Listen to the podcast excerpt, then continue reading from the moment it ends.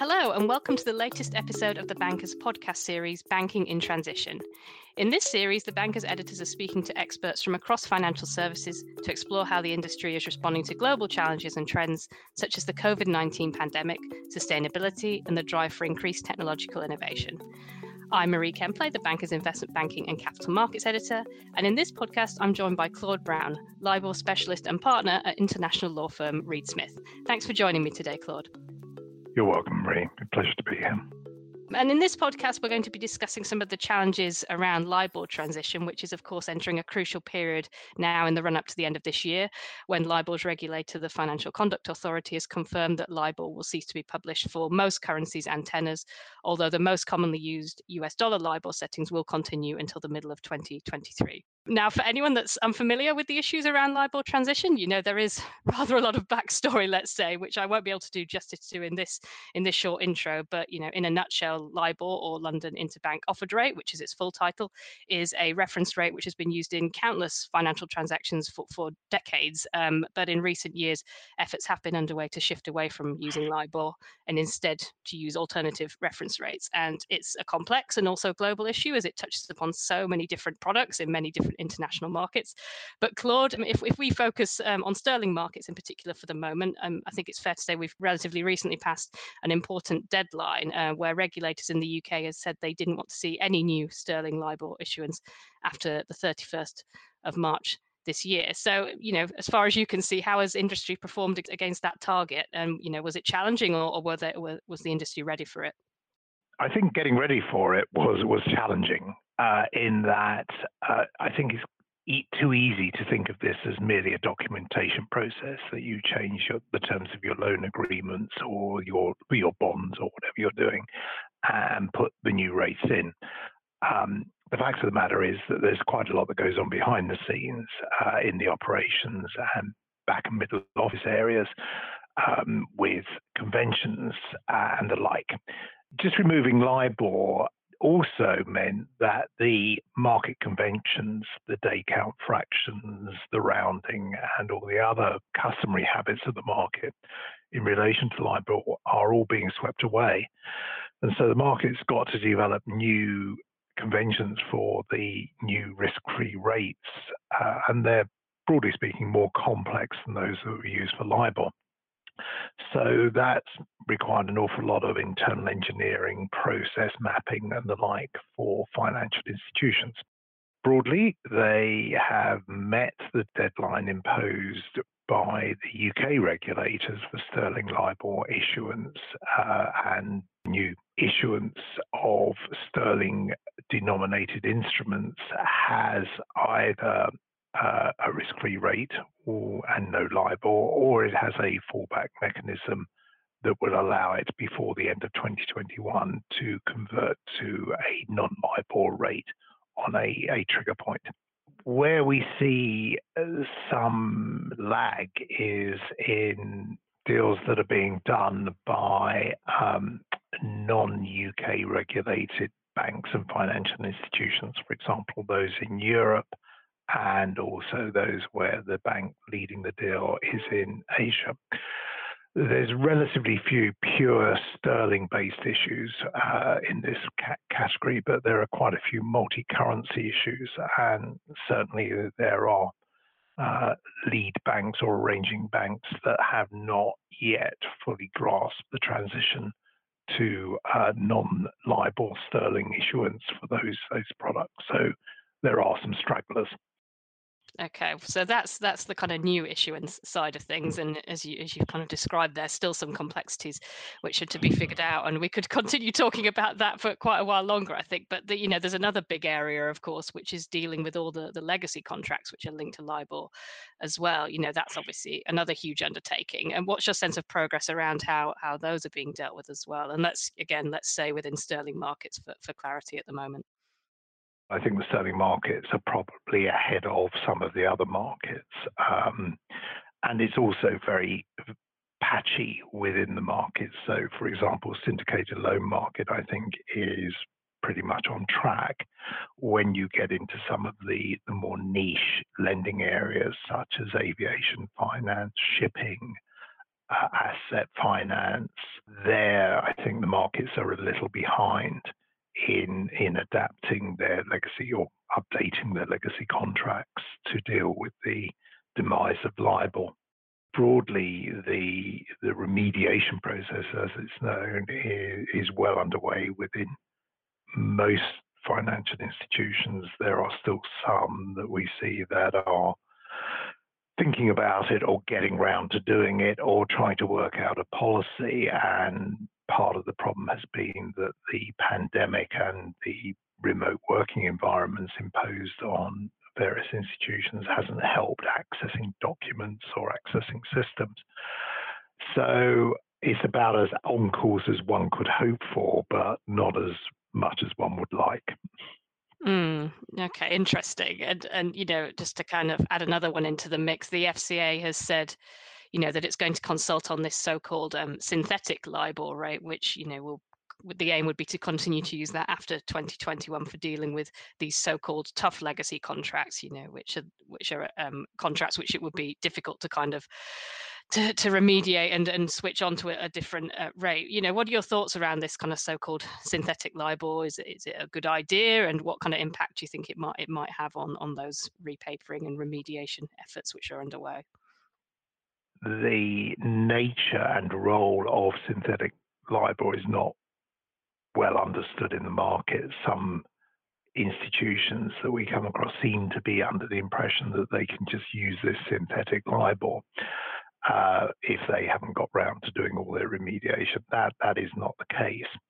The way that the legislation, which is currently going through the House of Lords, works is that it will give the FCA the power to prohibit the use of certain rates by regulated financial institutions, banks, investment banks, broker dealers, etc. And the FCA will prohibit the use of LIBOR and, under that legislation. What it also allows the FCA to do is generate or designate a methodology for rates for certain contracts which will be exempt from that blanket prohibition. And that, that designated rate is essentially what the market um, refers to as synthetic LIBOR.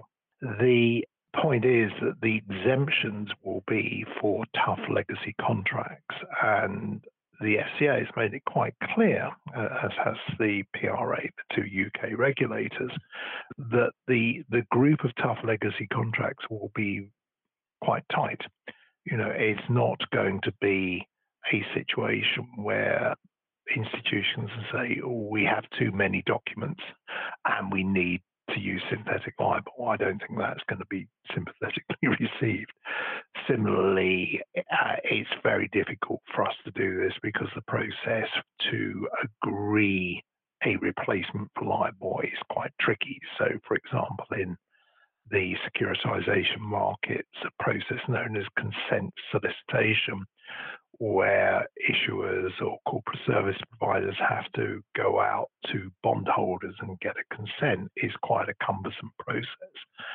Uh, but again, um, you know, I don't see that being um, a, a blanket exemption.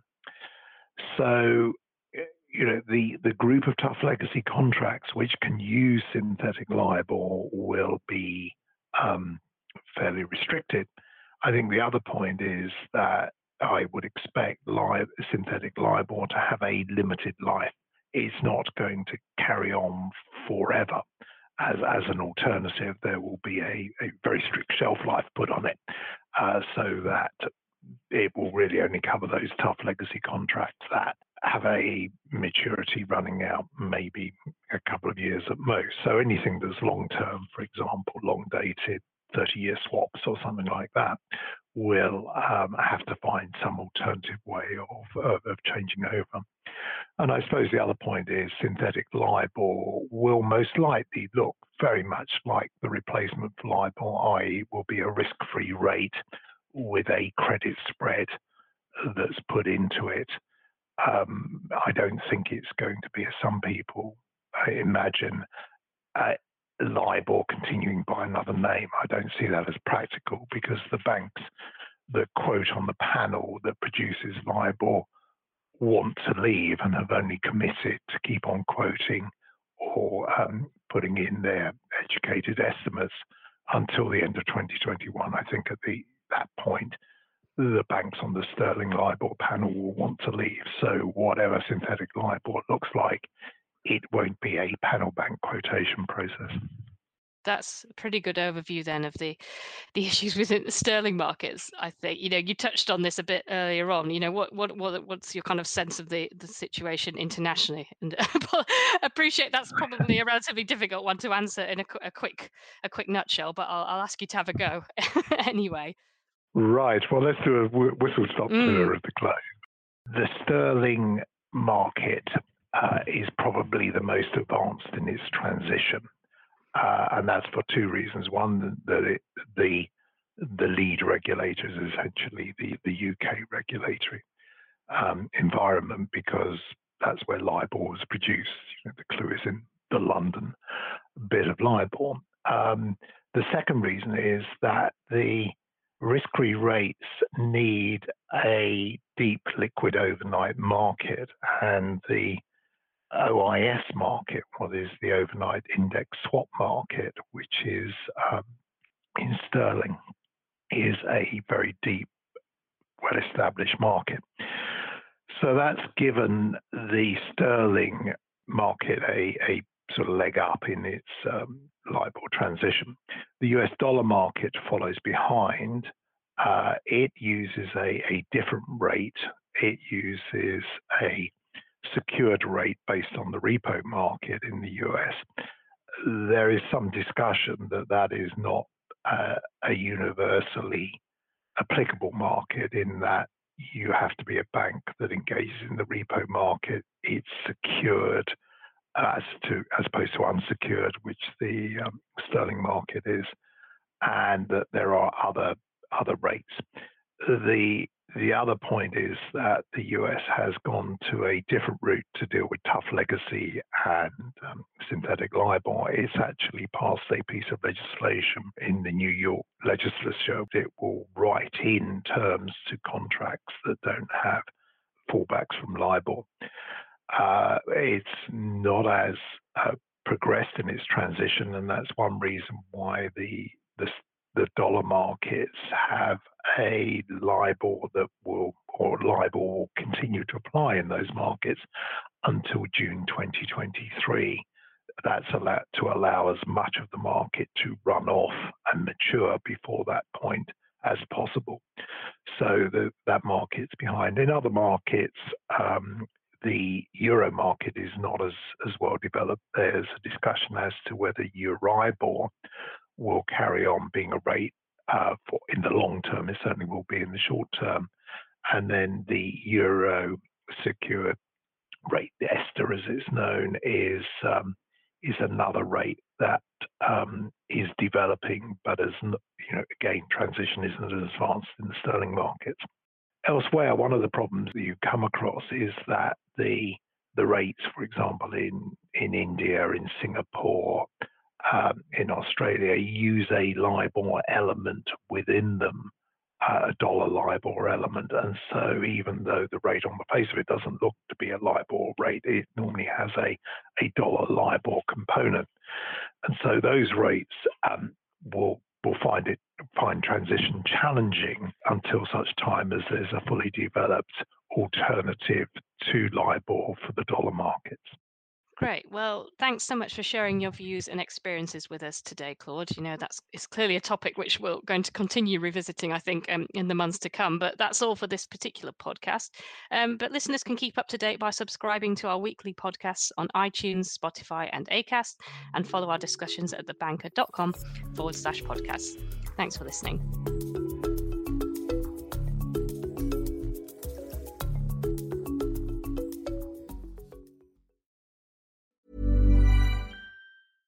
Support for this podcast and the following message come from Corient. Corient provides wealth management services centered around you. As one of the largest integrated fee only registered investment advisors in the U.S., Corient has experienced teams who can craft custom solutions designed to help you reach your financial goals, no matter how complex.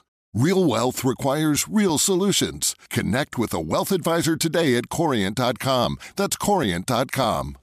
Hi, I'm Daniel, founder of Pretty Litter. Cats and cat owners deserve better than any old fashioned litter. That's why I teamed up with scientists and veterinarians to create Pretty Litter. Its innovative crystal formula has superior odor control and weighs up to 80% less than clay litter.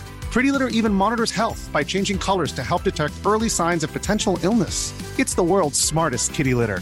Go to prettylitter.com and use code ACAST for 20% off your first order and a free cat toy. Terms and conditions apply. See site for details.